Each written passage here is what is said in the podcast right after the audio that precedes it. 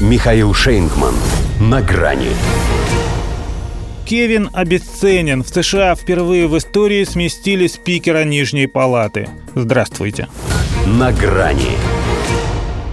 Такого у них еще не бывало. В 1910-м, правда, пытались сместить спикера Палаты представителей, но безуспешно.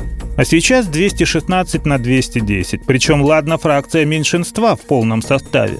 Так еще и 8 однопартийцев, третьего лица в государстве, сами сделали то, из-за чего его и не сложили. Сыграли на стороне идеологических противников. Впрочем, инициатор всего этого, республиканец Мэтт Гетц, может возразить, что это как раз демократы доказали свою двуличность, поскольку избавились от своего подельника. Сам Кевин Маккарти твердит, что ни в какие сговоры с ними не вступал. Но как ни крути, а не без его участия удалось таки в последний момент законом о временном бюджете отложить до 17 ноября остановку финансирования правительства. Хотя он, конечно, знал, что соратники, тем более из радикалов, следят за каждым его шагом. Собственно, это было главное условие его избрания – незамедлительная расплата в случае отступления от партийной линии. Выбирали его, кстати, долго – 15 раундов и рекордные 5 дней.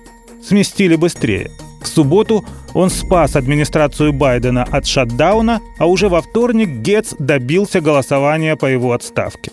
Белый дом хоть и выразил досаду из-за всего этого, но очень похожую на злорадство. Вот где главный бенефициар хаоса в Конгрессе.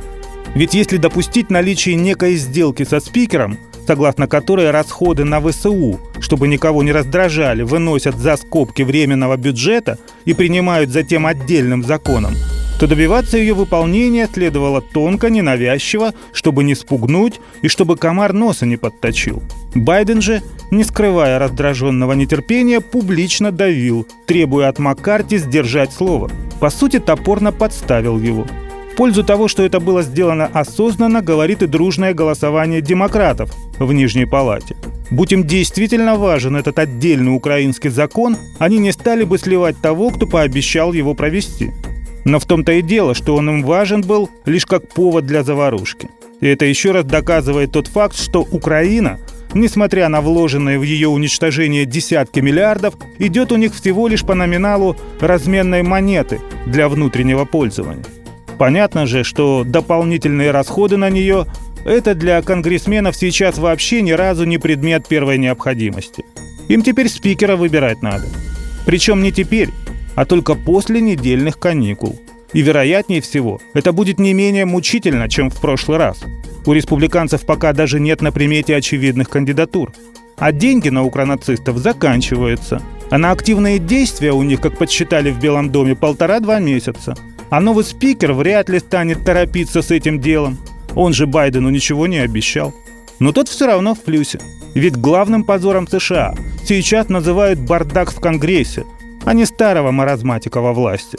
Стало быть, он опять может позволить себе немного отдохнуть. Заслужил. До свидания. На грани с Михаилом Шейнгманом.